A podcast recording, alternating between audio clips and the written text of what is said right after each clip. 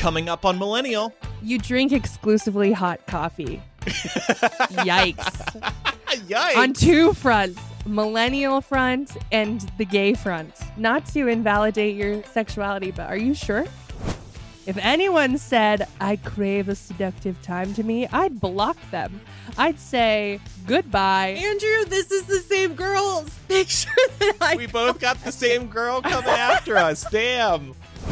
But you know what? If you want to, you could give Andrew and I both tips on how we could be utilizing our platforms better because Lord knows I also don't use this stuff as much as I should. Neither of you have reached your full social media potential. Oh, I know. Because we're in our flop era. Maybe that's my problem.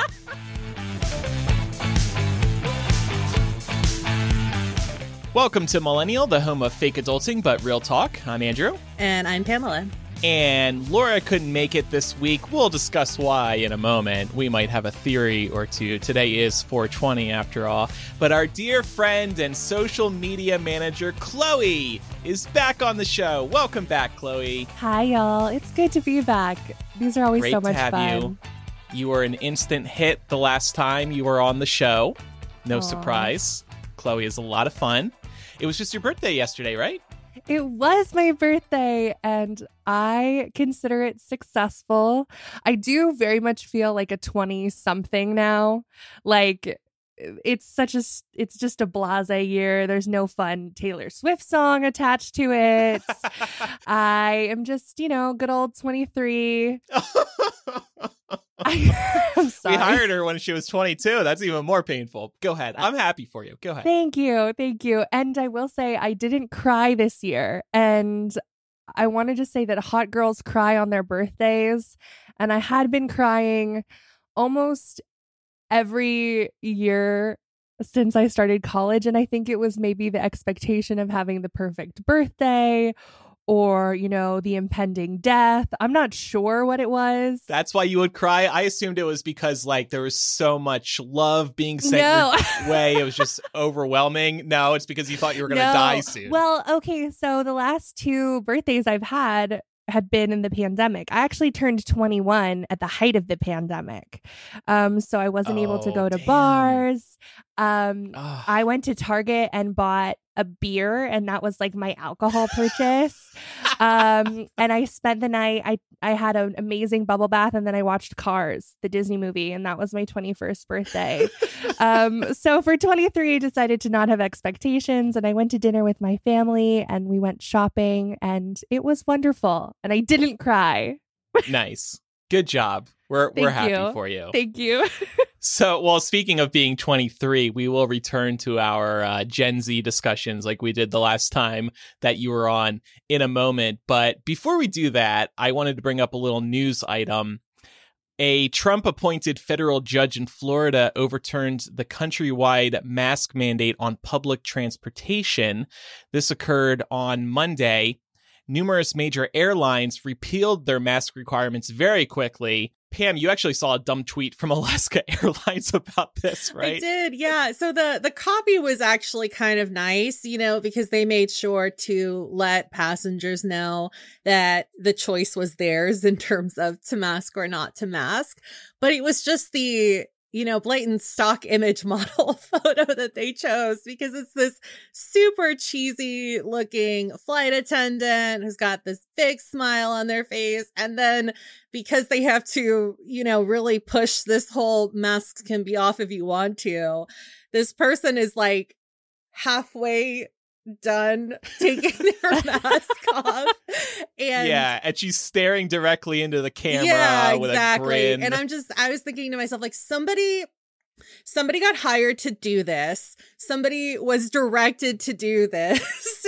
somebody thought Yeah. that this was a good idea. Stock photos of people in masks feels so apocalyptic. Like Oh, it just yeah. feels so wrong to see a stock photo of someone in a mask. And I'm like, yeah, okay, so we've been doing this for 2 years and it's our reality, but it feels so wrong. yeah. I know, I know. You know, I had a friend too that was flying back from California to Denver on Monday night.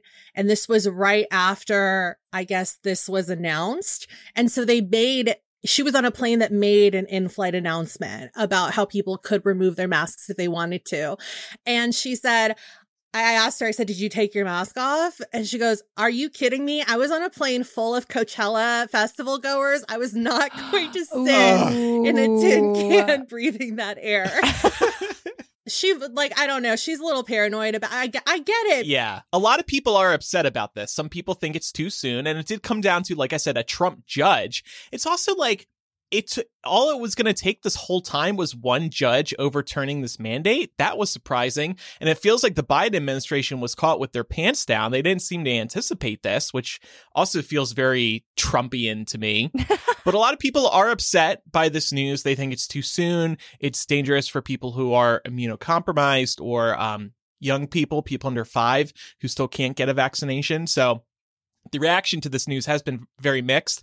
Pam, to your point about people on planes learning about this news while flying, I've seen some video clips of people like celebrating on board as the pilot's like, and we just found out the mandate has been repealed, so take them off, baby. And everybody's like, woohoo. I also, I, some, I often take people's first accounts on Twitter with a grain of salt, but I also saw somebody tweeting about how Delta was passing out free champagne for this, and I'm yeah, like, I don't know if that's not true to be celebrated. Not, but if it is in poor taste, free champagne is free champagne, though. Like, hello, I know, but in poor I think it's in poor taste, kind of, because doesn't it make you feel a little pressured yeah. to take your mask off if you had already decided to keep it on? Yes. No, not me. Okay. I'm taking that free champagne. I'm pulling down my mask, taking a sip, pulling it back up.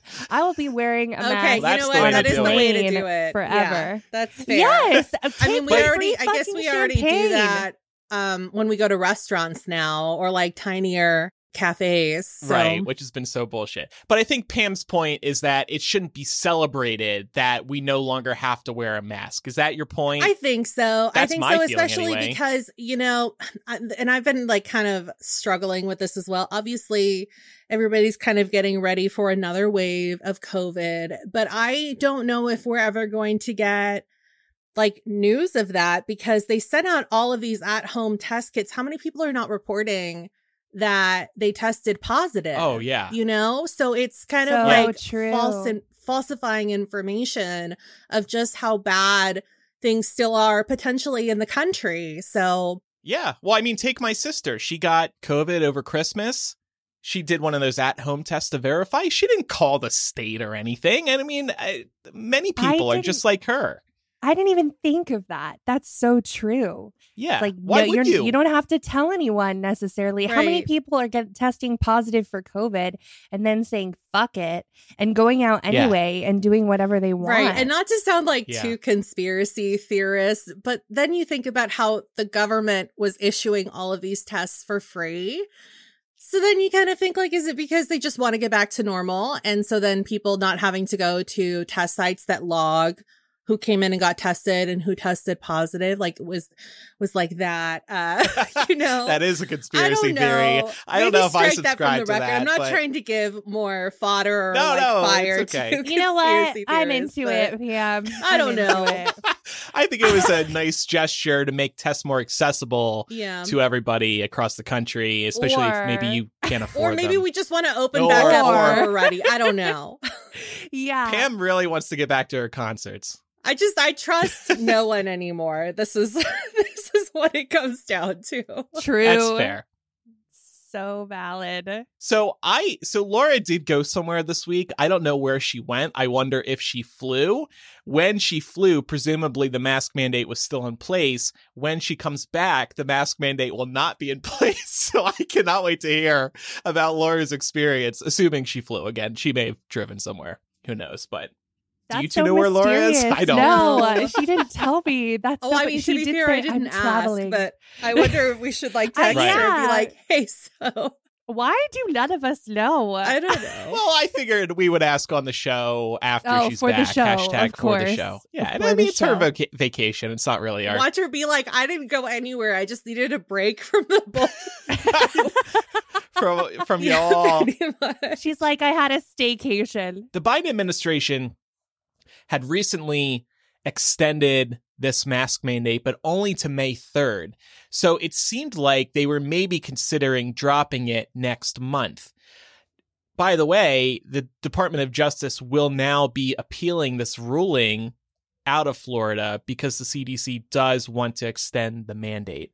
So who knows how long they want to keep it on. I think the reason airlines j- jump so quick to pull down this mask mandate was because they know travelers really hate it and it probably aggravates a lot of the travelers on board. So they're doing this to look out for the flight attendants who are sick of dealing with all this shit as well. true. And and I get it from that perspective. And maybe it's a big selling point now. Maybe people haven't wanted to fly because they don't want to wear a mask. So maybe that's another reason. Get, I told Anyway. you capitalism is king.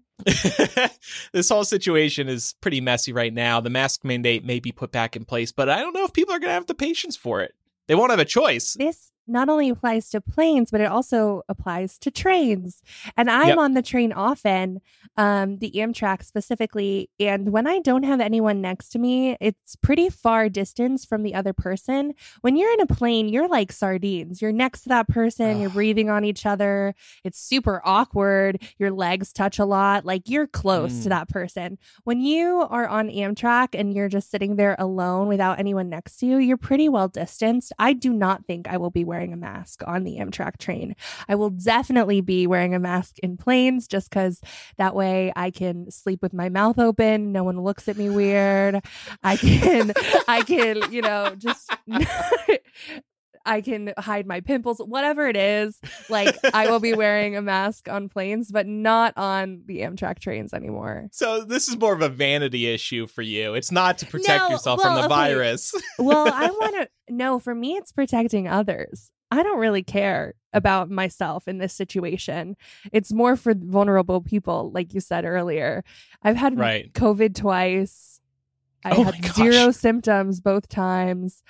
I'm not particularly afraid for myself, but like I said, wearing a mask is not just for you, it's for others as well. So, Absolutely. um, uh, that's why I'll be wearing it on planes, but uh on trains when I'm like usually 6 feet apart from someone, hell no. And by the way, some states are still saying, well, actually, you do have to keep your mask on on trains, on buses, etc. It varies depending on the state. But Pam, have you been on a plane since the beginning of the pandemic? No. I was thinking I about that the other day. Like, I can't remember a No, time. Not that I no. know your mean, life like that the- well, there but were like there were a couple of offers put on the table, but I just didn't. Honestly, I didn't feel comfortable, and it would have just been like they would have been longer flights, to be honest. And I don't know if I could have done that. Specifically, like my stepmom was offering to like for some of us to go see our sisters in Hawaii, and that's that's a very long time to be on a plane. Hawaii. Yeah, and then also you Said have no to to like Hawaii. yeah, because Hawaii's gonna be there after, so I That's- could go okay, now, true, but- and then also like with but- the with like the quarantining too, that it was it just didn't feel right to to go when they were doing all of that other stuff, and then Yeah. Yeah. There's actually check a lot Hawaii. around Hawaii right now. Like, Yeah, the yeah. resources are being drained. I, get that. I know. so yeah, that's what's going on there. We'll see what happens with uh, Laura if she did fly, and if this mask mandate is put back in place. I suspect there's a good chance that it will.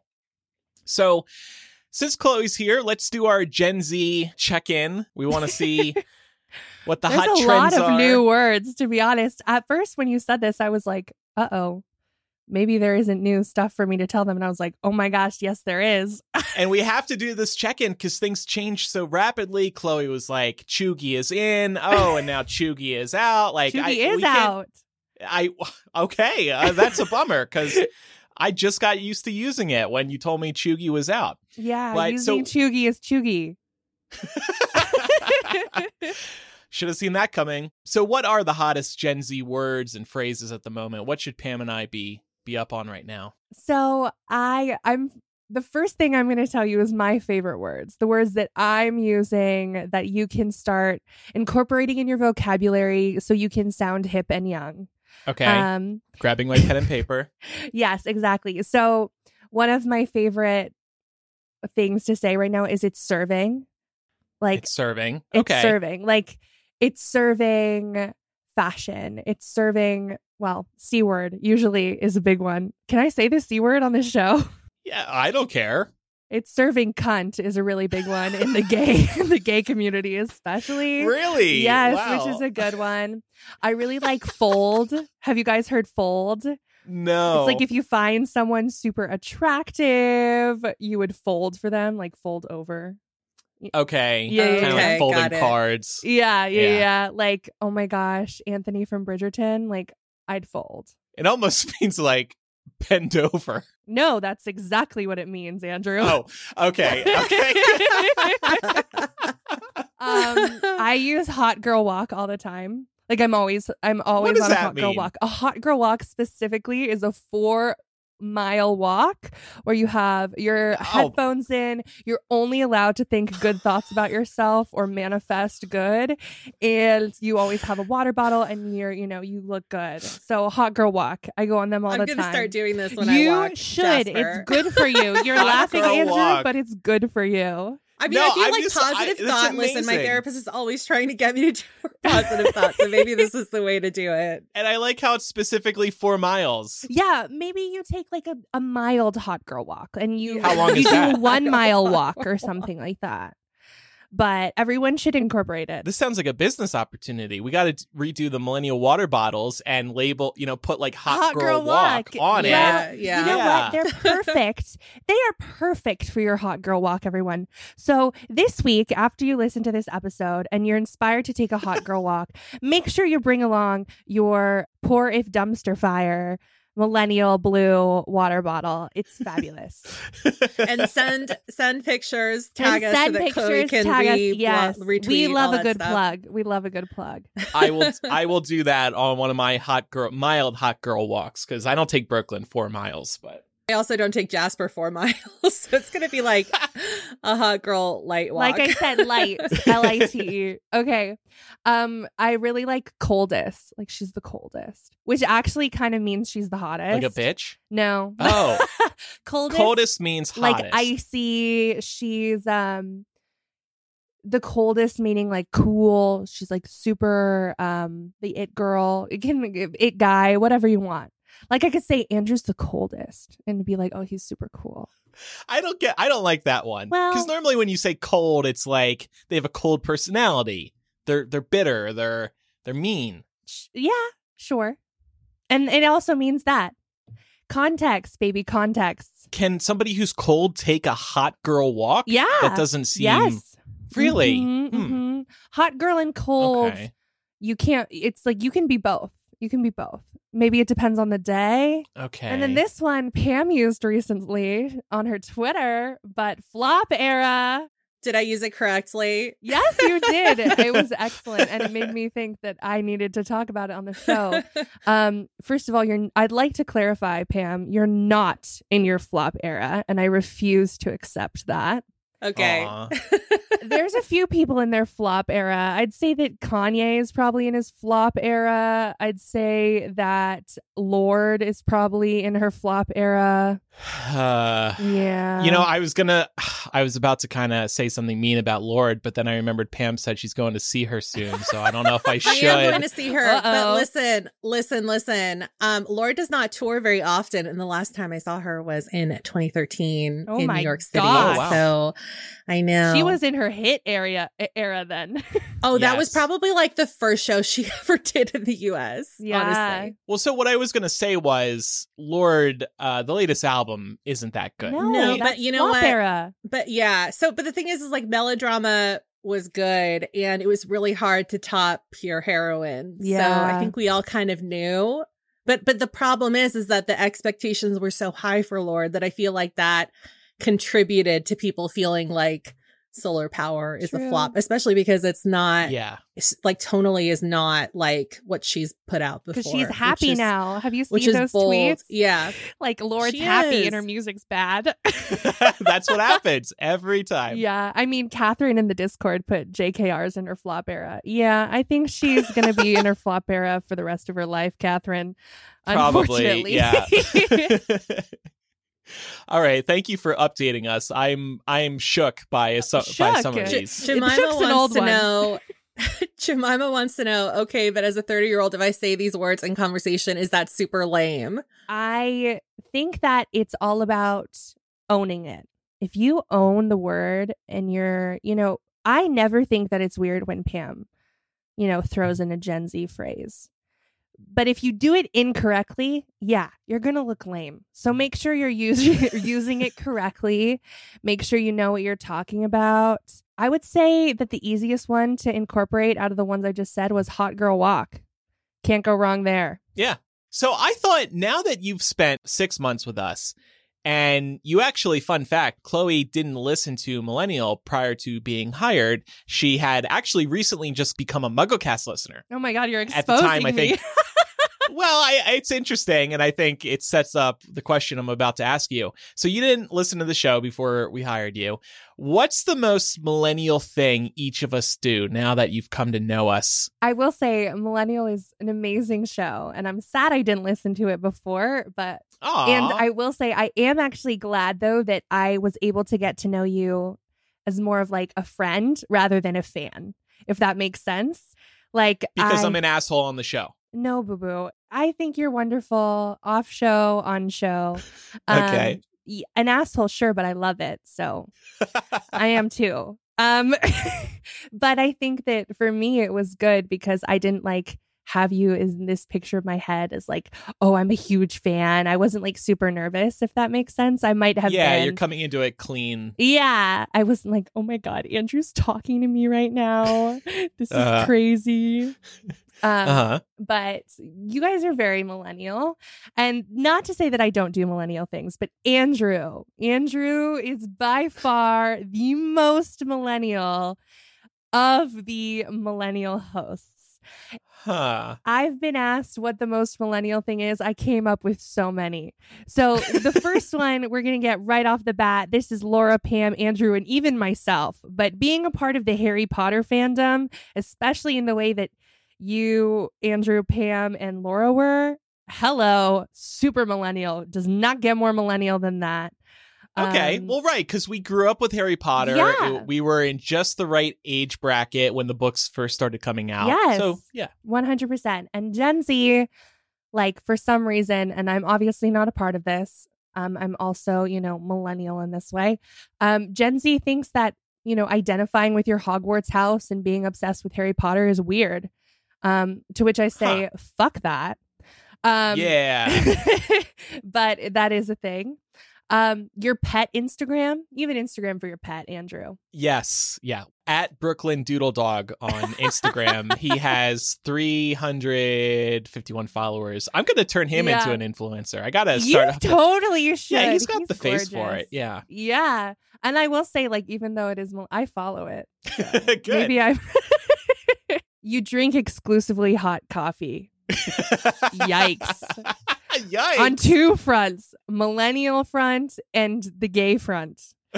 I'm sorry. It's true. Gays drink iced coffee. That's the thing that they do. The cold Mhm. brews. hmm yeah. Pat does Not that. to invalidate your uh, sexuality, but are you sure? Sometimes I think I'm straight. Sometimes I think I'm straight. I have straight Oh tendencies.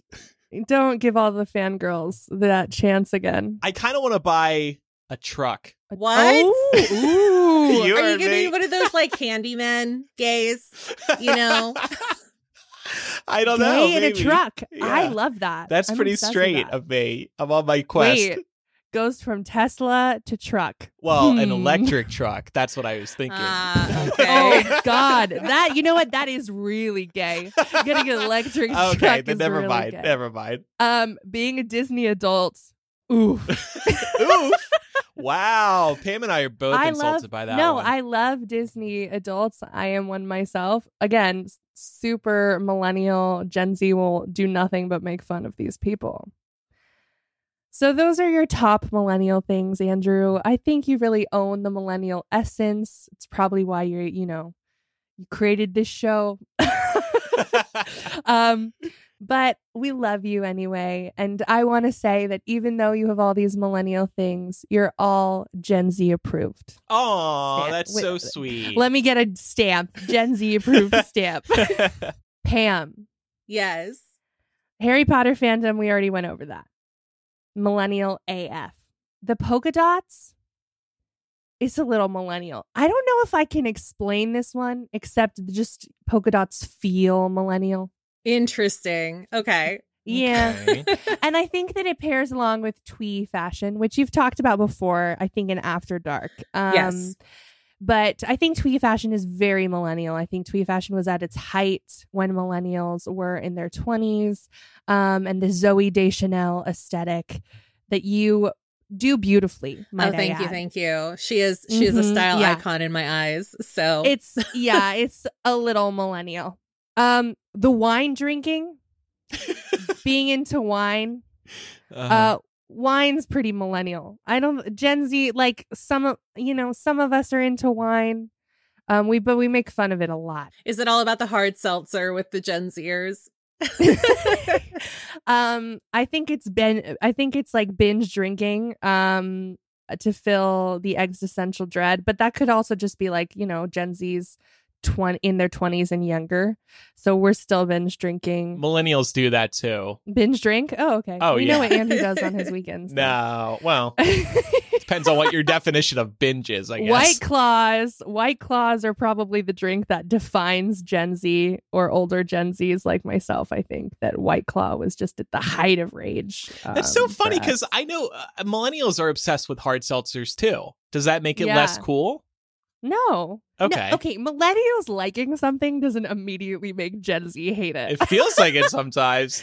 no, no. You know what? Like Gen Z makes fun of millennials, but at the end of the day, I think that a lot of Gen Z recognize that millennials paved the way for us to be the way that we are. Mhm. Um, and uh, to be fair, like we're the closest in age. We have the closest, you know, stereotypes, closest ways of being. That's just how that goes. So no, we don't hate millennials. We're not trying to start a generation war. But yeah, I think I think we do make fun of some things that millennials make fun of. Just like you guys probably made fun of stupid Gen X stuff.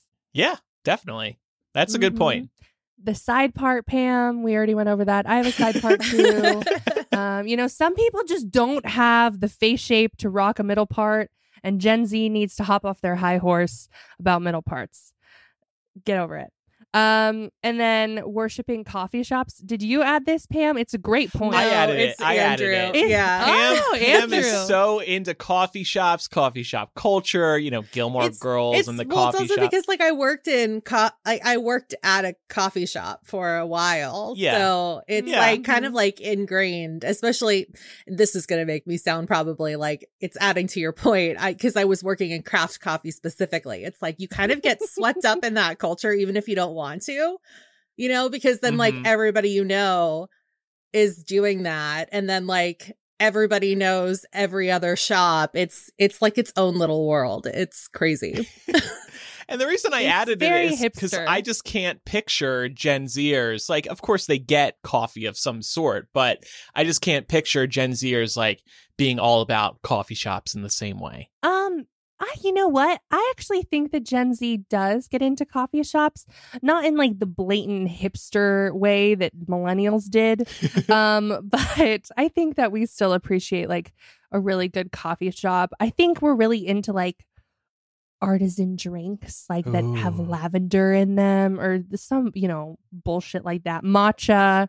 Gen Z likes That's matcha. you got to go to a hipster coffee shop for that. Stuff. yeah, exactly. Gen Z is really actually also into Asian flavors in drinks. Like, we like just ube. like are obsessed. Yeah, yeah, yeah, Mhm. yeah. Ube is definitely one of them.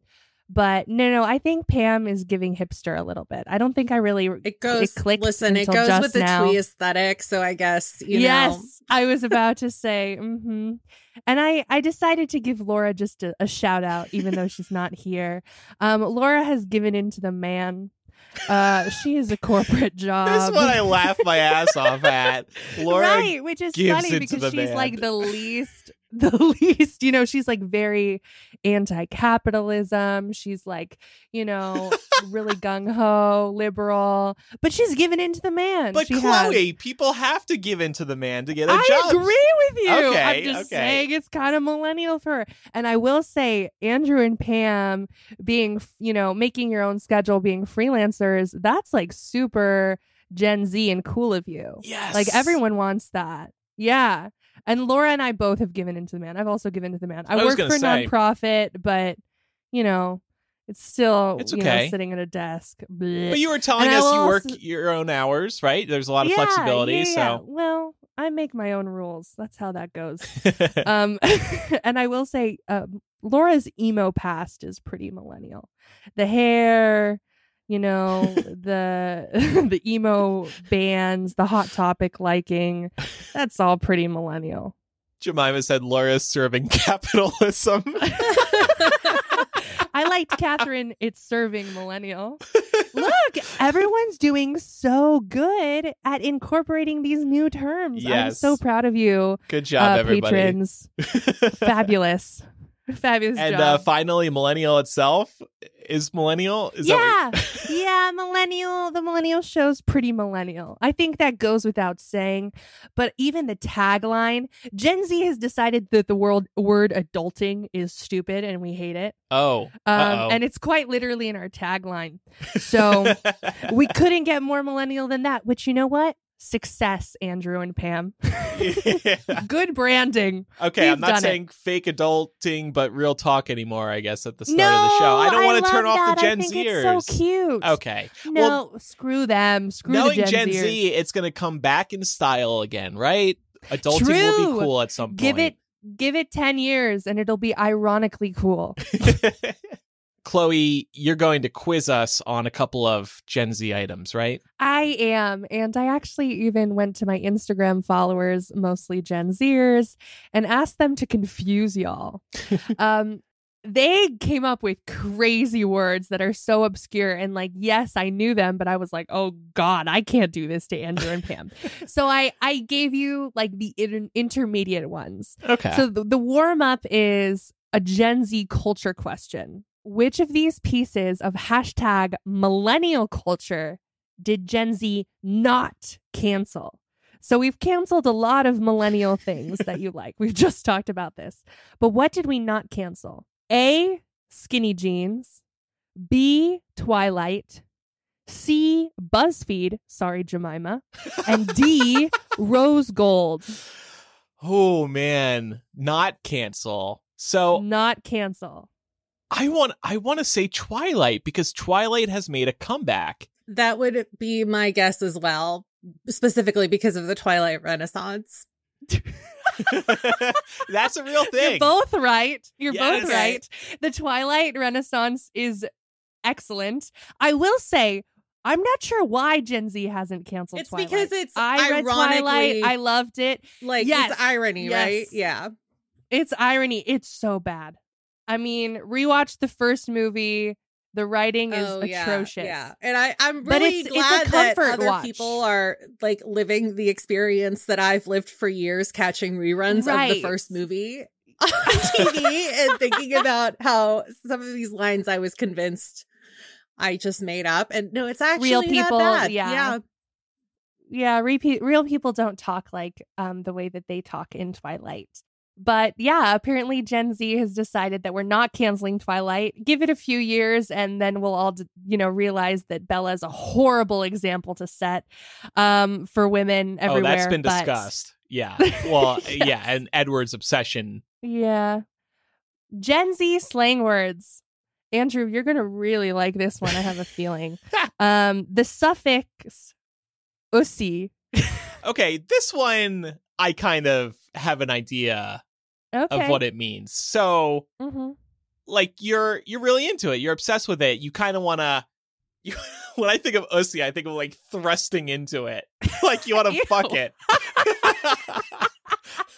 oh my Wow. gosh, that was that was visual. Um, I would say that it is more of like you add it. It's a word that you add on to something. So the example that I put is he put his whole Phil Ussy into the Tarzan soundtrack, meaning Phil Collins, and it means that he put his whole, you know, he put his all into that okay, yeah. if you put your Ussy into something, it means like my Chloe did really great on that podcast recording. you put everything into it. You uh, yeah, exactly. I wish everyone could see that. Andrew is literally thrusting right now. Knocking Patrons, I hope desk. you're enjoying that. But yes, that is correct. What about himbo? I have no clue what this means. Pam, do you? I do know what himbo means.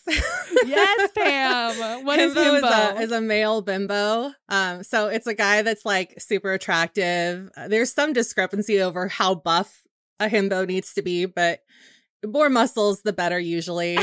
Not a lot going on up here, but he's got the spirit and he respects women. Yes. Okay. Yes. Uh, He respects women. Yes. He's hot and he's kind of dumb. It's the male version of a bimbo. Himbo. Andrew's a himbo. Just kidding. Woo! Just kidding. Just kidding. Oh, you're it's a bad very thing? Never mind. attractive and respectful of women, but you're too smart to be a himbo, I think, unfortunately. okay. The last one, this one is pretty obscure. And I threw this in as like a, ooh, let's see if you can get it. Poor little meow meow. And your example here is Kylo Ren from Star Wars. So I'm thinking Yes. like just kind of a he's sad, a little uh skinny, sad skinny boy. Kylo Ren is not skinny. Adam Driver well. is a tank. okay. Um, but True. valid. You're not too far off. It's really like the anti-hero. You know, it's the bad guy that you can't help but love. For example, Okay. Kylo Ren. Um, email boy is probably also a good description. I think I feel like you were nearing there, Andrew. hmm Um, but this is a K K-pop origin um, word, and I will say with Gen Z, K-pop has made a huge impact on our generation. Um, a lot of their words, their phrases, their even hand movements have made it into mainstream Gen Z culture. So that was my little Gen Z um, 101 Thank you. updated a couple months later for everyone. I look forward to our next update with Chloe. Yes, Fantastic. Yes.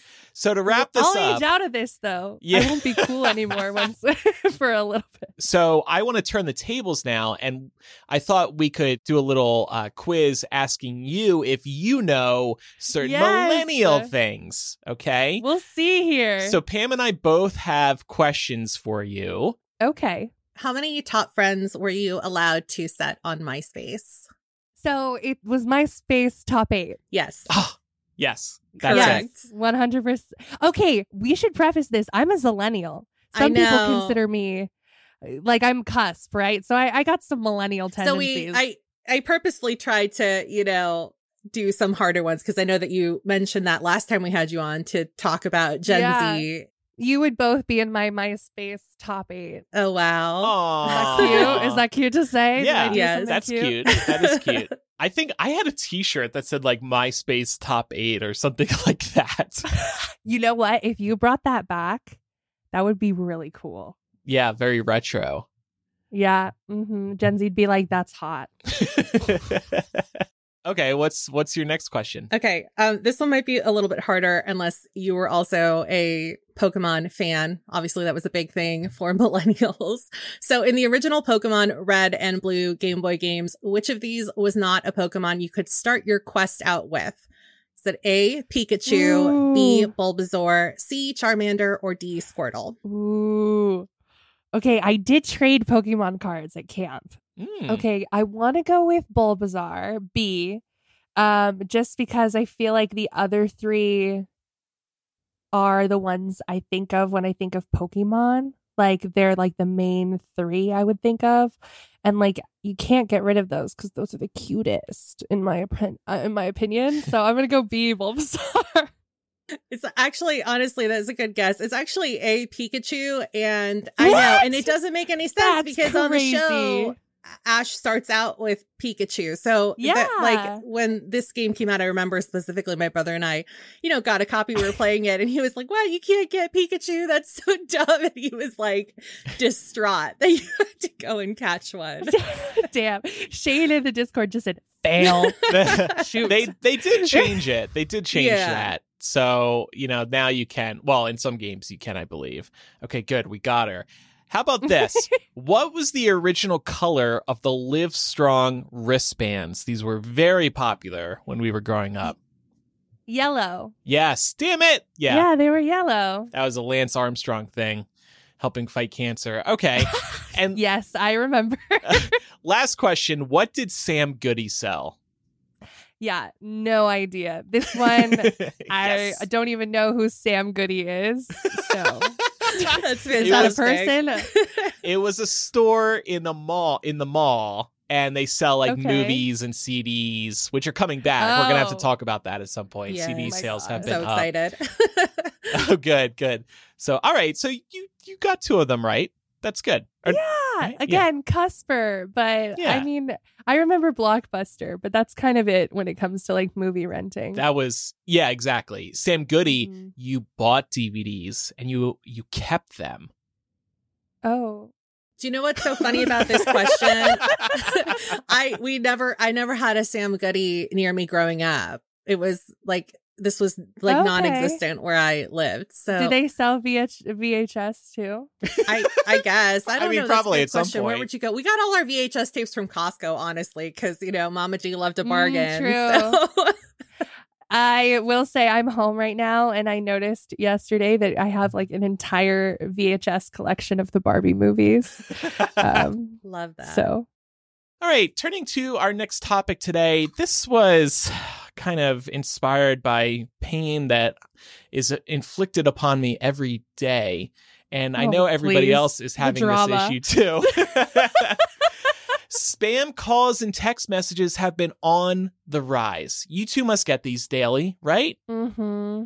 And uh, spam texts have gotten worse. Like I was getting those maybe once a month, maybe once a week. Now I'm getting spam texts every damn day. Same. I saw this report earlier today. The average person received 42 spam texts in the month of March, according to the call text blocking app RoboKiller. So, yeah, it's become a big problem. And actually, this issue was in the headlines recently when many Verizon customers received text messages from their own phone number. Do do do do do do do. Yeah, Verizon was like, "Oh, we've identified the issue." It was from spammers who figured out some sort of loophole, but that just shows you how out of control it's gotten. And Pam, I know when we were planning this discussion, you received some some selfies from bots. Yeah, yeah. It's like they look like, you know, normal selfies. It's just some maybe like 20 something blonde girl. And it just kind of seemed like the message was, it made it kind of sound like, you know, it was a wrong number and she was texting somebody from like a dating app or twenty something. something that blonde yeah. girl, the horror. but yeah so um i i took a screenshot and i sent it to my friend andrea because she had i remembered that she had told me she had gotten uh something similar and she ended up texting back because the person asked like where she was like where are you? Like i'm waiting here. And she was like i don't know if this is like spam or if this is somebody that's actually waiting for a date. And she went back and forth and she ended up like texting the person back saying wrong number. And they said okay thank you. And so i sent her a screenshot of these text messages that i had got and i said not sure if spam or, or actually wrong number. She goes it's spam. I got that same picture with different text and a friend of mine also got that same picture with different Oh my text. God, so poor girl. Who is this pic? This girl's picture they're using? I have no idea, but you're right. Like it's clearly a picture that some that some spammers took from probably just the internet. Like clearly just looks like a Oh normal God, selfie. How sad. It's not me, right? No, it's not you. I would be honored if it were me. Um, so this actually happened to me too. A young blonde girl, probably in her twenties, nose piercing. So this girl, and by the way, the area code that it's allegedly coming from is my phone number's area code. So I just get a photo of this girl close up, attractive girl. I like fucking with the bots. So I replied, Hottie. She replies, Oh shit, I must have gave this to the wrong man. Anywho, I crave someone to show me a seductive time tonight. What are you up to today? I said, Unfortunately, I suck fat cock. I'm not into women. if you know any hot guys with giant cocks, please Oh. let me know. This is just for my own personal amusement, you know? Oh She sends back God. a full frontal nude. full frontal. No. Put her Oh my No. goodness. Oh, Are you see you kidding? it. Yeah, it's because you fucked with her. Oh I won't post that. God. I'll post just I the face in our believe Discord so people can. I crave seductive time. That really is not sexy at all. If anyone said I crave a seductive time to me, I'd block them. I'd Andrew, say this is the goodbye. same girl's picture. Really? I we both got the same girl coming after us. Damn. Yes. Wait, you got a full frontal nude? No, no, because I didn't reply back. I guess if I would have, I might have. But I got this same picture because, Oh, like, you see, girl. like it looks like a normal person. It doesn't look like you know. Yeah, it doesn't look it like a doesn't look like it would be a fake. yeah. Yeah, exactly. the unfortunately I suck cock really gets me. Um, I just crack myself up messing with them. But yeah, so um as we see, it has gotten quite bad. I also had a weird experience yesterday with a spam call. I've also started um and I picked this up from Pat. I started messing with the spam callers. So for a year or two now when a spammer calls Pat, Pat will actually answer and he'll say Sapphire Strip Club, how can we make your lap happy? And just really throws off the person on the other end. Oh my god. So I've started doing this too. That's everything. I'd keep I'd stay on the phone with that person. I'd be like, "Can you tell me more about the services you offer?" but then so yesterday I I answered and I didn't say that, but I just to fuck with them again. I just started screaming into the phone. I just went ah and then hung up like mid scream. But they called back immediately. And I know it's a bot system doing it. And I kept doing these different things to fuck with them.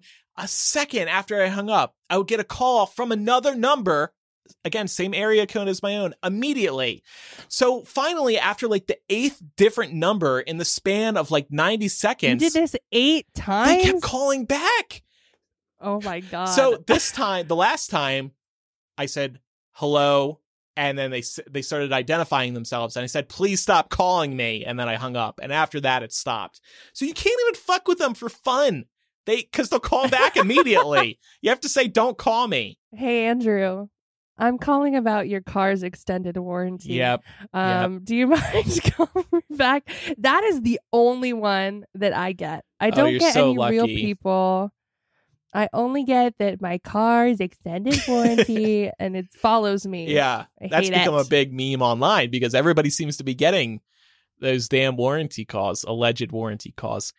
But anyway, it's out of control. What can we do about it? Well, there is the National Do Not Call Registry, which is a load of crap. You can add your number. you still get calls though. It makes no difference. As Do you get as- less? No difference. no difference. I don't. I don't think I see any difference. Damn. You can report calls and texts to the FTC, but who's going to do that when you're getting so many of these calls and texts?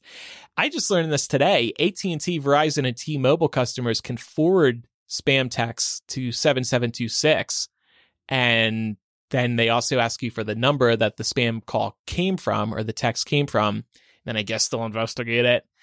I was thinking like maybe I should just get a new phone number and give that phone number out to very, very few people and see if that makes a difference. Oh, exclusivity, like a celebrity, huh? Yeah, like that could work because I think the way that people get spam texts is through us submitting our number online, not Yes. actually people getting, you know, your friends having your phone number. no, of course, yeah, and they want real people, so they're just looking out for those real numbers to to spam and text. But you're absolutely right. Something else I realized this morning, I was looking at a New York Times article about this issue. When you put in your phone number at, say, a restaurant or a coffee shop for their frequent flyer programs for your quote unquote membership, you may trust the coffee shop or the restaurant, but you don't know what app they're using to store your number. Mhm. And that company might be selling the phone numbers that they collect to data brokers, which actually John Oliver did a piece on a few weeks ago, and how all our data gets distributed multiple times. And that's why we get so many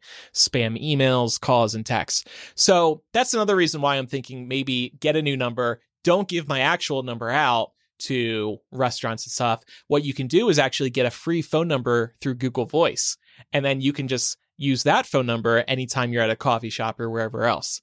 So I'm thinking of testing this. Maybe Maybe uh, maybe I should test it just for the show to see if this actually makes a difference. Do it for the show, baby. I don't even want people calling me anyway. I hate talking on the phone. Do Gen Zers love or yes. hate hate it? Andrew hates talking on the phone. He hates voice memos. Don't send them to him. Oh, we've spoken about this on Millennial. Yes, because I love sending voice memos. I think it's cute. And I had a, you know, Andrew and I were complaining about something that happened. Um, I get it. Sometimes it's I easier. to, Wanted to rant. speak. Yeah. I wanted to rant. I wanted to send a voice memo. Instead, I had to type it out because I know Andrew doesn't like voice memos. But here's here's the thing about voice memos. First, you have to stop what you're doing to listen to it. And this is why I don't like watching videos online. I don't like voice memos because you have to stop what you're doing, stop what you're listening to. I have to stop editing to listen to somebody rant. I'm not a- somebody. I'm not- somebody. I- well, I'm just speaking generally. I also typed out a long message to Pam. she Um, did. She did. but I because did, Pam to said be she fair- didn't like voice memos either. See? To be fair, I said that I would make an exception for you, and you chose. But I didn't. But I didn't want to be the asshole Listen, that sends you a listen. voice memo when you No, don't no, no, no, no. them. Li- listen, it's because there are people that abuse the voice memo Ah. system. And so it gets old really fast. And also like Andrew, you know, I ha- I've had in the past some people they send a voice m- memo and then they just assume that I'm able to listen to it right away because I work from home. And Mm. so they treat it like a text. It's like if you want a response right away, like text me because at least I'll see that pop up. I'm Yeah. not going to have time to stop, like what Andrew's saying, stop everything I'm right. doing to or like what listen to your voice memo. Sorry. or what if like you're at a party or you're watching a TV show Right, with somebody right. like you got to pause what you're doing to, to listen. But if you don't like I like get it. abuse I get the your points. technology and like you're okay with me like not listening to your voice memo until maybe the end of the day sometimes, then that's fine. Well, instead, you got an essay long text from me with paragraphs. You It did. It was was great. long, I appreciate it. Yeah. it was very long. It was so long that I typed it in a Google Doc, in case you guys were wondering. Oh my goodness. Well, sorry, Chloe, and from beyond. you, I I will grant you an exception here on the show today, I right now. Voice memo the shit out of me. I'll listen to. But here's the, here's my thing about the voice memos. If you do send them, I can't promise I'm going to listen straight away. That's all I need people to know. I'll listen to it when I can. I That think is Is that that's fair? So Yeah. kind and fair. I feel so special that you both have given me exceptions, and I'm happy now. Okay, great.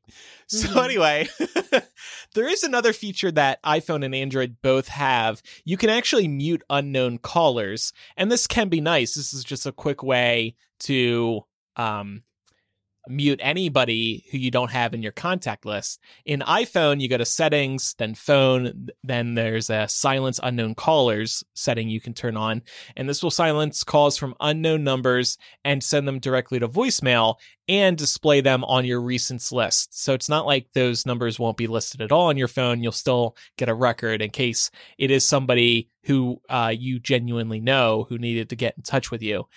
Android has a similar feature. Like I said, you go into the phone app, you go to settings, you tap block block numbers, and then toggle on the block unknown callers setting. I tried having this on. The problem is, let's say you're going to have a plumber come over, or you're getting a verification call from your bank, or the bank's trying to call you. Those number, those calls are going to go directly to voicemail. And that's what happened to me a couple times where it unintentionally sent a call to voicemail that I wouldn't normally want to be sent to voicemail. So I ended up turning this feature off because I just didn't want to risk it anymore. I have also tried I I have Verizon. They have a call filtering app you can download and they'll, they'll filter calls out for you. But the call still comes in and not only do you get the notification about the call, but you get another notification from Verizon saying this is a spam call. so you're just getting two notifications for each spam call. I'm like, this this doesn't help. And it's not even working. I mean, at least it like. What if you didn't know it was a spam call? I just assume every phone number I don't have is a spam call. Really? Yes, unless I it's a Vegas same, area honestly. code.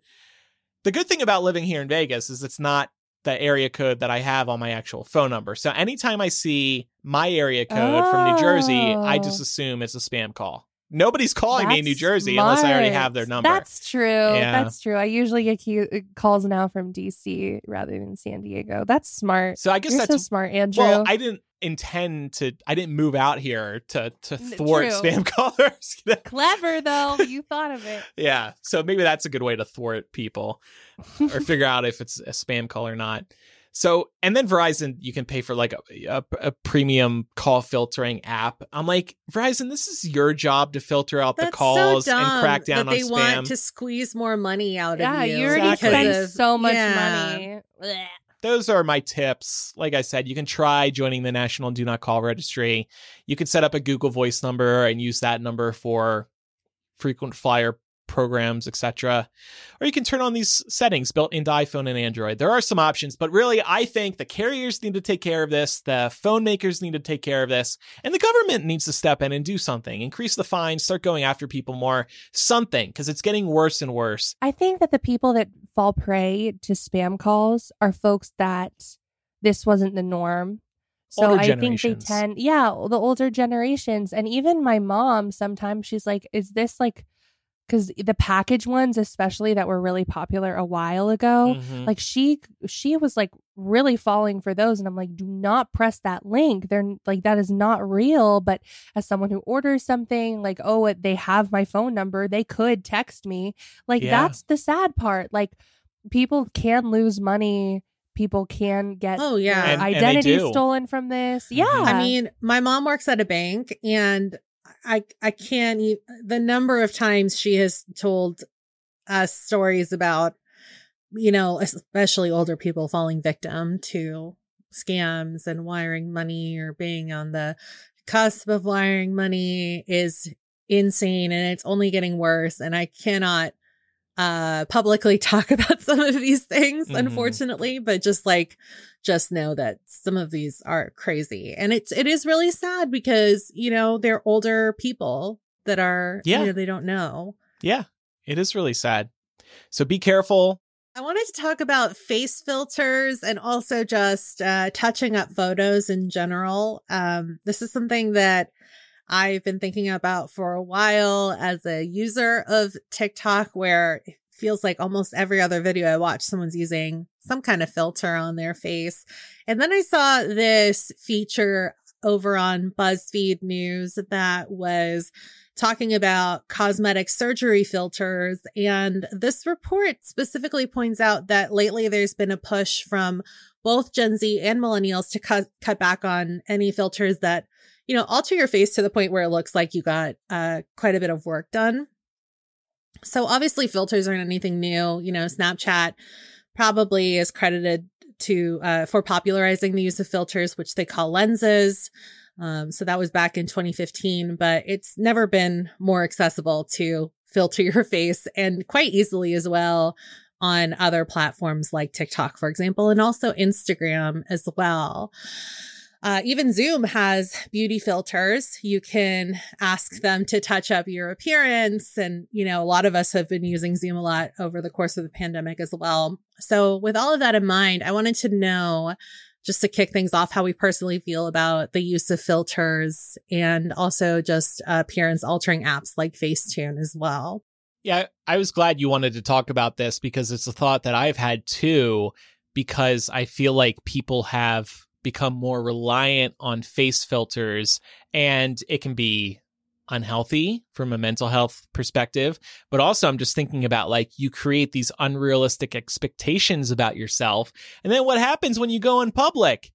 You can't manipulate your face and your body and your teeth. They're nice features they're easy feature features they can be helpful. I've used the face filter on Zoom to to touch up my face without having to put Haven't stuff. we all? Yeah, to cover up blemishes and stuff. It's great. I've used some of the Snapchat ones as well, but I really do think that they are dangerous. They are. And I think that there's this huge shift that's happened since these filters have come out that people used to look better in real life than they did online because certain people aren't photogenic or they didn't take um a good photo. So when you saw someone in person, it was like, "Oh wow, like you're beautiful." It's the opposite now because you can doctor photos yourself. You can use Facetune, Photoshop, these filters. So when you meet someone in real life, you're like, hmm, you look better online. Mm-hmm. and there's this huge change.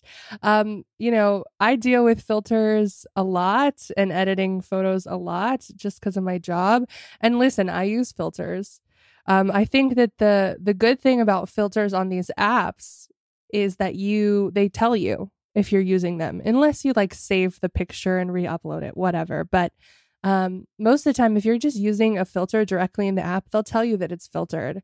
And there, I don't think there's really like any harm in the filters that like blur your blemishes. Like, yeah. okay, there's no, there's nothing wrong with that. Um, but for me,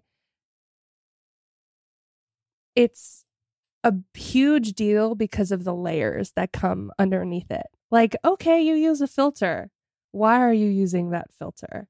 And it comes down to societal norms and pressure regarding beauty standards. Um, it comes down to, you know, Eurocentric features seemingly being the best or the wanted features. Um, and also, it comes down to honesty and transparency as well. So there's so many layers here to just, you know, picking a fun face filter that you think you look good in. Okay, but what is the story behind that and why do we need to use them or have them in the first place? I'm glad you brought up the Eurocentric features point because a lot of the filters are catered for better or worse to um, Eurocentric features. Uh, even like something as rudimentary as you know, Instagram filters for your photos that pretty much just alter lighting. Um, I'm I'm fairly light skinned for somebody that is Mexican American, for example. But even I, it's a little bit better now. I think they've gotten a little bit better in terms of the lighting filters on Instagram. But back when Instagram kind of first started in the first maybe like five, seven years of the app, I, because I just, I have a lot of white friends, a lot of times they would put filters on that would make them look tan, but then I would look extremely dark. Yeah. So it doesn't always work, you mm-hmm. know, and then like, but it like, and I know that it, it could happen the other way around. Like I could use a, a filter that was more catering to like my skin tone and then it would wash them out. Um, and, but I always thought it was kind of funny that most people that were paler than me were always like, oh, I look so washed out. I wish you had like darkened the photo a bit. You put a tan. It's like, but then I'm not like, yeah, realistically portraying my skin tone. And it's so hard to like make people see that or make people see that, you know, even like, like the ring light, for example, that I'm yeah. using for this show makes me probably look more a little bit more pale than I am, even though I am, like I said, more light skinned. So yeah. uh, that's an issue as well, for sure. No, and it goes so the other true. way too, with like darkening skin tones for mm-hmm. for people that are lighter as well. So. Yeah, I mean, I'm in an interracial relationship and he is really dark skin, and there's no filters that I could use that would work for both of us. So I don't. Um, but for the first part of our relationship, you know, as someone who does social media, I did use filters before I used Lightroom and I edited my photos in a very particular way every time, and that doesn't work. Um, so it's definitely, and I think that um, more than anything, it's just this one note filter. All of the filters that cosmetically yeah. alter you, they make your lips bigger and they make your nose smaller.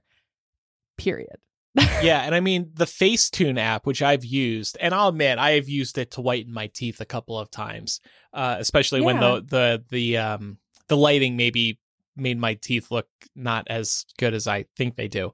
Um, that Facetune app lets you manipulate the shape of your face, uh, mm-hmm. your skin tone, your teeth. They have a lot of very granular settings, and it's worrying that people might become very reliant on manipulating not just the face, like we're establishing here, like covering up blemishes, that's fine.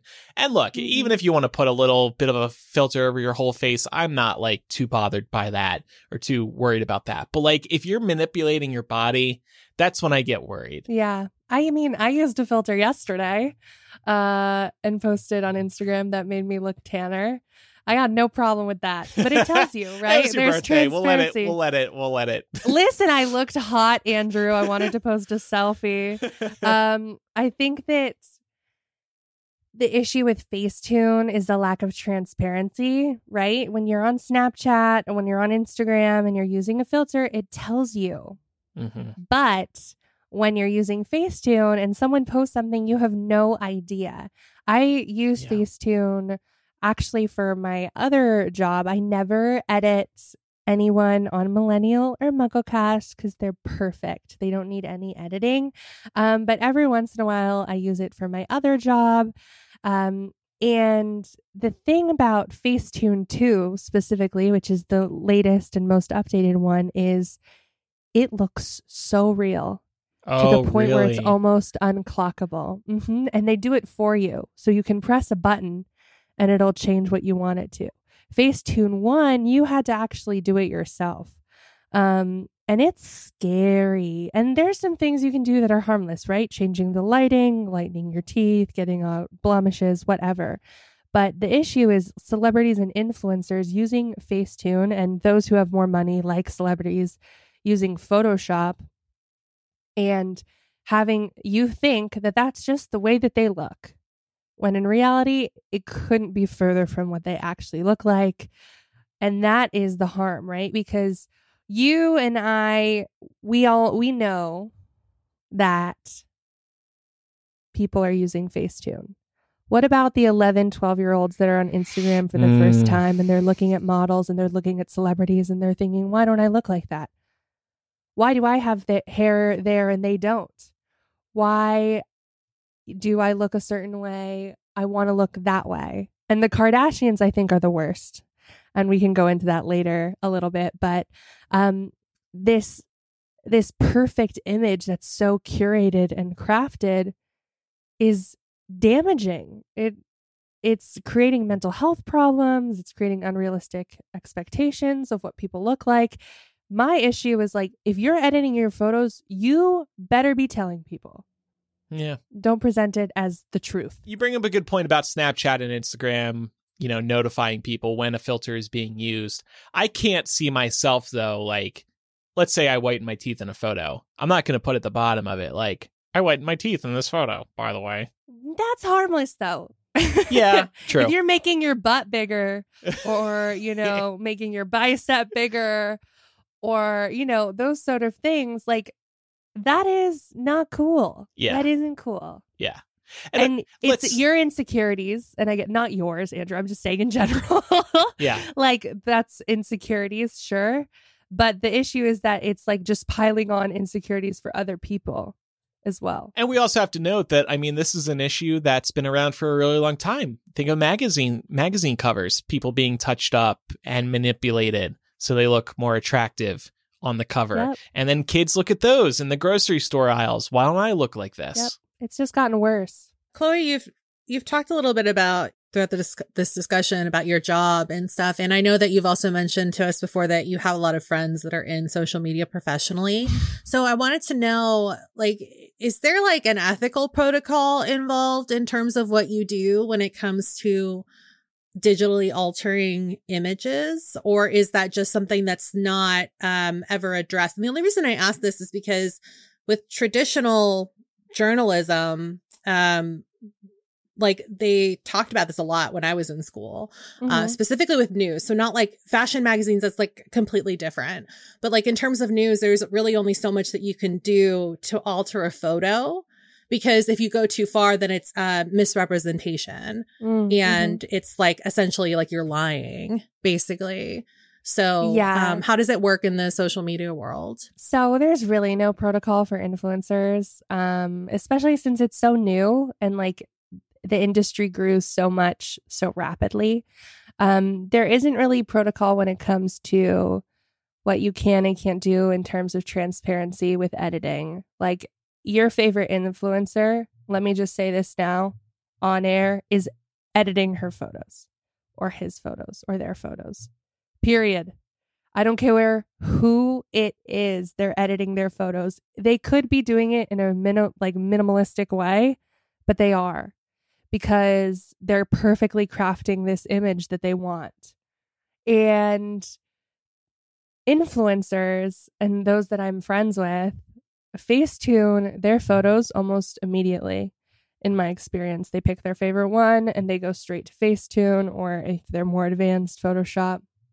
They're at least putting a filter on it, unless they're one of those authentic influencers with and their whole brand is that they don't edit but they're still editing their photos a little maybe maybe it's changing the brightness whatever it is like there's very few photos out there now that it's like, oh, I just uploaded that to Instagram without touching it, without, you know, whatever. Um I think for me, because I'm often posting, like I'm not an influencer myself.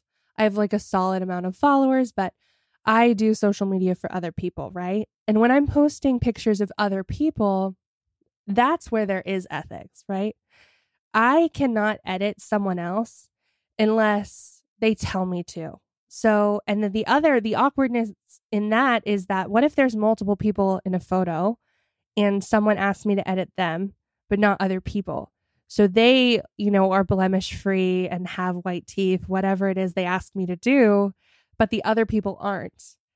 And it's like, well, then do I go back and do I edit those other people to match that one person? Or do I go back and ask those people? And it's super, it's a gray area because there's no really like, this is the way that you do it. This is what you have to do. Um, and most people don't tell you when something's edited. They're not transparent about it because who wants to be like, oh, yeah, I edited this photo, kind of like what Andrew said earlier. Who wants to be like, oh, I didn't like the way that I looked in this picture. I didn't think I looked perfect. So I edited this and this and this. Um, so there's not really a protocol. I think people just decide. So I have my own stand standard of ethics when it comes to editing uh, people's pictures. Um, and I think that's pretty common unless a company has like a company wide protocol. That's yeah, that's so interesting. Um, and I never really thought about group photos in terms mm-hmm. of social media posting. I guess it's marginally better than what it was like before with magazines where they didn't even ask you if you wanted to get touched up. They just did yeah, it. I will never touch someone up unless they ask. I that is not the business that I'm in though specifically. Like it's different when you're in the beauty industry or maybe the fashion industry. Like I'm posting um, for a nonprofit. I don't need to edit these pictures to make people look specific way. Um, but that's not the case with influencers or brands. Do we ever look back on photos that we um, touched up and and think now in hindsight that we went back like we went a little too far with it? Yes. Yes. Oh my god. There's times where I'm like, you know, cuz sometimes you do this when maybe um it's at night, so your phone brightness isn't as high up when you're just watching in bed, looking at it in bed. And then you look the next day and you're like, what was I thinking with that? There's a wonky line somewhere. well, yeah, or just it just looks overly processed. That's my problem. I have a couple photos on Instagram where I'm like, I look back on that and I think it just looks kind of it looks like I used the Facetune app. Though it's funny, yeah. there's one photo from a couple years ago. I won't say which one because I don't want everybody going and looking for it. But I think it is so obvious the face tuning I did on that. Uh, specifically, I cleaned up my appearance and whitened whitened my teeth. I look at this photo and I'm like, oh my god, this is so fake. I should delete you this. You know that everyone's gonna go look, but right? but like- but here's the funny thing to me Pat and I were recently talking about this specific photo, not in the context of I think I look fake as fuck. He was like, "Oh, that's a really good photo of you." I'm like, "Yeah, it's because I facetuned the shit out of my face." but he's like, "But he's like, no, no, it's not because of that. You just look good otherwise." I'm like, "I really do not think so," and that's why I facetuned it. But I had to post this photo for a certain reason. I will also admit that there are some photos, if you go a little bit further back in my Instagram, I don't think they're clockable, but they're edited. Um, but again, this is my job, right? Which gives me power in the way that I can edit something and make it look like it was just taken that way. Yeah. Um, which I use for good, not evil. Um, but this is one reason why I love this new sponsor that we have, Apostrophe, who is not sponsoring this week's episode, but they really are helping my skin, and I just don't want to look fake on Instagram. yeah. Your face looks beautiful without any face tuning, Andrew. Well, and like I think both of you said when we started this discussion, I my honestly my biggest fear is somebody thinking I look better online than I look in person Me or thinking too. that I don't look anything like I look on camera or like you know Yeah. if they see me in person or meet me in person. And that's that's not not just with people like I've never met, it's also with just people that I know. Me So- too. I feel that. And I will say, like, I was, I've mentioned this before, but I was in a sorority and I was in a sorority eh, during the time where this one filter was going around all of our sororities and we were all using this one filter for our photos. It was like a preset filter.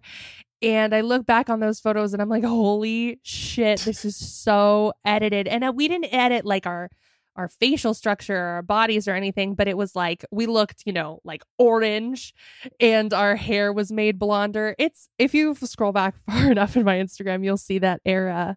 But the whole point was that we wanted our photos to look exactly the same. Um, and it's just so overdone. And I actually don't post photos with that much filtering now. Good. Thank you. Well done. it just looks fake. It looks Yeah, fake, right? We, it does. We, we all know now. And it's funny because like um there was this common refrain in the early days of Instagram.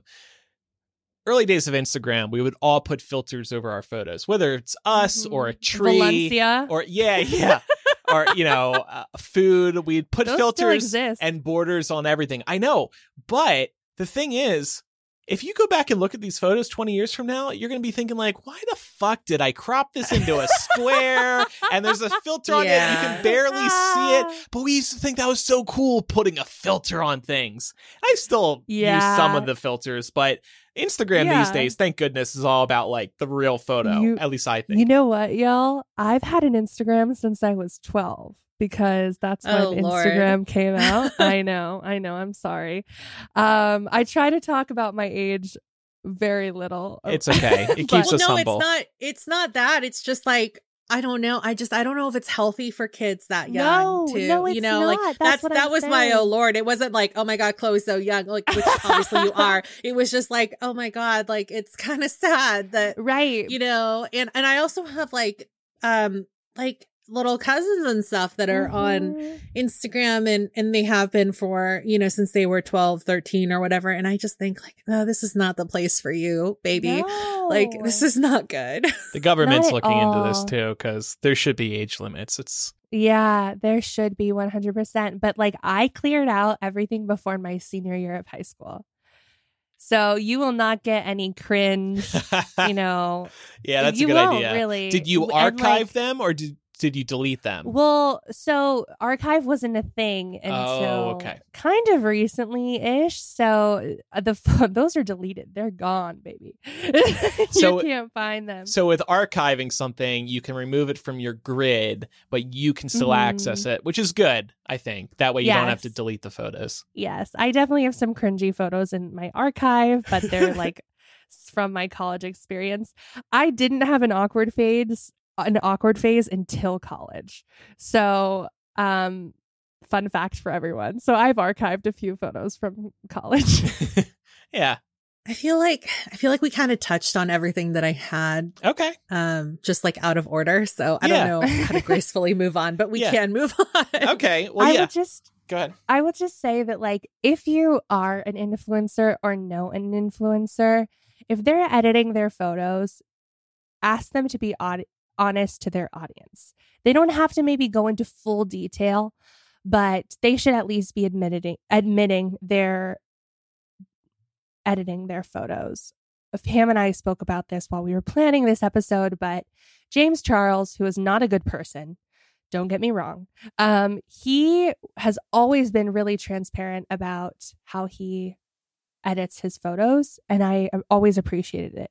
He just was honest about it and was like, "Yeah, I edited that photo to shit, but you know, at least I'm telling you." And it's true. Yeah. Like if you're editing those photos, and some people really love editing their photos, okay, just tell people that it's not real.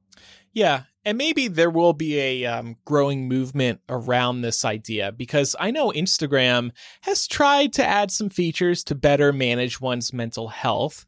And I could see them down the road adding maybe a little like tag that you can append to your post, admitting Mhm. that this photo was filtered. You wouldn't have to turn it on, but the option was there. And then maybe that could start a trend. I love that idea. That's Thank you. brilliant. okay. Because they already have sponsored posts. So- like right. that is something that's on Instagram. So Right. Partnership do it. with, yeah. yeah, this photo is filtered, edited, yeah, whatever. manipulated something. Yeah, I think that'd be a, a good middle ground for everybody. All right, well, that about does it for this week's episode. Though coming up in After Dark, since our social media manager Chloe is here, we're going to have another social media inspired discussion. Pam, do you want to share what we're going to talk about? Yeah, we're going to be talking about Twitter rules, but more like unspoken rules for how we choose who to mute, who to block, who to unfollow, what to share, stuff like that. So we'll be chatting about basically how we use this stuff. And uh, I don't know, maybe it'll get spicy. It might turn maybe into there'll be uh, some tea. Might- it will be Yeah. spicy. it might turn into um, uh, social media therapy again, particularly for me, because I continue to not understand what my identity should be on social media. This discussion, by the way, is inspired by a Hank Green tweet where he was asking similar questions. So we thought we could expand on that and share our own rules for how we follow and everything Pam said on Twitter. Andrew, if you ever want an in depth conversation about your brand and identity on social media, you let me know, boo boo. I got you. Well, that's what we're doing, Boo Boo, in After Dark today. This is what. Are we Yeah, doing you could that? give- though? you I could feel give like we're not actually talking about. But you know what? If you want to, you could give Andrew and I both tips on how we could be utilizing our platforms better because Lord knows I also don't use this stuff as much as I should. And we're I- both really in in careers that like we should probably be yeah, doing more. Here's what honestly. I'll say. You neither of you have reached your full social media potential. Oh, I. That's what I'll I leave Because know. we're in our flop era. Maybe that's my problem. I'm in my flop era. Oh, shut and up. that You're not. perfectly puts a cap on everything that we've discussed today. Uh, so that after dark discussion will be available at patreon.com slash millennial. When you pledge, you get access to our live streams, you get ad-free millennial, you're supporting the show, and it goes a long way to helping us uh, run this show. Uh, you get depending on what level you pledge at, you get a new physical gift every year. You get access to our monthly Bay Hangouts. That's where we're hanging out with our top level supporters once a month on Zoom. It's always a lot of fun. All kinds of things. Patreon.com slash millennial. And by the way, when you do pledge, you get access to a special RSS feed that you can pop into most podcast apps. And with that, you can easily listen to the bonus audio content that we release ad free millennial with After Dark, all wrapped up in what we call Mega Millennial in your favorite podcast app, except for Spotify, but all the others. So thanks everybody who supports us. By the way, we have an annual membership. So if you pledge for a year up front, you can get a little discount on your Patreon membership. By the way, my favorite podcaster, Leo, he recently introduced annual memberships. He doesn't give a discount. I'm like, dude, you got to entice people to sign up for a year. Give them a little discount. No discount for the annual Send membership. him a little. Send him a little message. I don't want him to hate me, so I'm just I'm just Send it keeping from, quiet. from Andrew on Patreon so he knows that you're serious. and by the way, if you want some more tips, check out my on- online course. Maybe that's your in, Andrew. yeah, exactly. one of the one of the members who I really like at at TWiT, one of the staff members, he's my favorite behind Leo. He actually commented on my Instagram post congratulating me on the launch. Oh my gosh. Yep. Look at Oh, you. You're yay, you're one step closer to your Lord and Savior, Leo Laporte. I, uh, oh my yeah. god. He's uh yeah, I really like him as a Mazel podcaster. tov. You've come a long way from his wife shooting you down. I know. He follows me on Instagram and Twitter for some reason, not Leo, this other guy. I don't know why he does, but I'm glad he does. So it's time for some recommendations. I want to recommend this business I heard about a few days ago, actually on another podcast that I work for. This company is called Flashfood. And this is an app for certain areas of the USA and Canada in which local food stores will post items that are nearing their best before date. And the items, their meats, breads, etc., they will be available for purchase at around half the price they're normally at, and they're still perfectly good to eat. So you pay for the food through the app, then you pick it up in a box at the food store. This helps reduce food waste, which is a huge problem for the environment. And it helps get you a huge discount. So it's like I said, it's not available everywhere. They are trying to roll it out to more grocery stores across the country and Canada. But check it out. Maybe it's available in your area. It's called Flash Food. It's a free app. It, it's really wonderful. I love seeing things like this pop up to help, uh, you know, reduce waste. I wanted to recommend uh, FasTrak one time payments. I think if you live in the Bay Area or anywhere in California that has toll plazas of any kind, you might already have a FasTrak tag, so this wouldn't be applicable to you. But if you're coming to vacation in the Bay Area or anywhere that FasTrak handles tolls and stuff, it might be something to look into because you don't have to worry about looking out for the paper invoice that they'll send if you cross a bridge, for example, out here. Um, you can just go onto the FasTrak website and you can sign up for one time payment and you can basically do this up to 30 days in advance of when you come out and you can set dates in terms of like when you might be crossing a bridge and when you will be out of the area again so that it just charges you directly and you don't have to worry about invoices or late fees or anything like that if you if you miss the payment date. My mom has one on her dashboard. Yeah, yeah. I think it's like I don't know if other states like out of California like if FasTrak is very um well, they have is, like, regularly used, Like but- Chloe might know this one, E-ZPass. That's along Yeah. the eastern Ah, yeah. seaboard. In the Midwest, they have Pass in the Chicago area and Mhm. whatnot. So Mine is a repeat recommendation, but it's because Andrew recommended Yellowstone. And then oh. I started watching, and it is so freaking good. So I am re recommending. I also don't have to come up with something new because I'm not on the recommendation graphic that we post. So um, everyone should watch Yellowstone. It's amazing. The acting is phenomenal. And if you're into sexy cowboys, which I am, uh, you'd really enjoy it. If you have any feedback about today's episode, you can email millennialshow at gmail.com or you can use the contact form or anonymous confessional on millennialshow.com. You can also follow us on social media. Chloe, Do it. where do people follow us on social media? Follow us on social media, Millennial Show on Instagram, Twitter, and Facebook, and then our awesome new TikTok, which is actually at Millennial Pod. We do a lot of fun stuff on there. Like I just mentioned, we have a recommendation graphic where I compile all the recommendations over the course of one month um, so that people can easily find it. We do short um, clickbait clips from the show. We recently posted um, Mickey Mouse's statement from last episode. So go go hang out with us there. Um, I respond to messages really quickly, um, and I'm always down to talk to y'all. So yeah, Chloe, you did amazing today and you're doing amazing daily on our social media channels. So thank you so much. You're the best. I love this community. It's really awesome to be a part of. Yeah. Thank you for letting me be your honorary Gen Z member. Absolutely. Proud to have you. Thank you, everybody, for listening to today's episode. I'm Andrew. I'm Pamela. And I'm Chloe. Bye, everyone. Bye.